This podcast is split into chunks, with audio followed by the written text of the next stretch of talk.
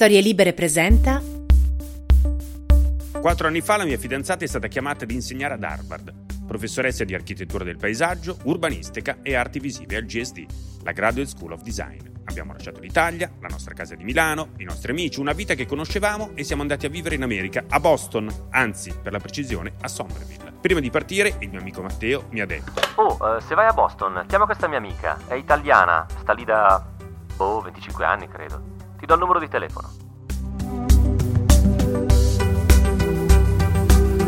Sono venuta a vivere in America perché tanti anni fa ho incontrato Dan, un tipo con delle gambe così, americano e disposto a stare con me.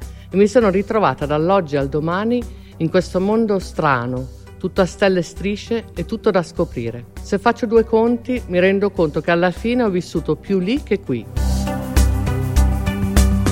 Mi chiamo Federico Bernocchi e dopo 40 anni vissuti in Italia devo abituarmi a vivere in un posto che non conosco. Mi chiamo Marina Viola e da più di 25 anni vivo negli Stati Uniti. Mi vergogno un po' a dirlo, ma sono quasi più americana che italiana. Insieme tentiamo di capire gli Stati Uniti. Questo è USA con cautela.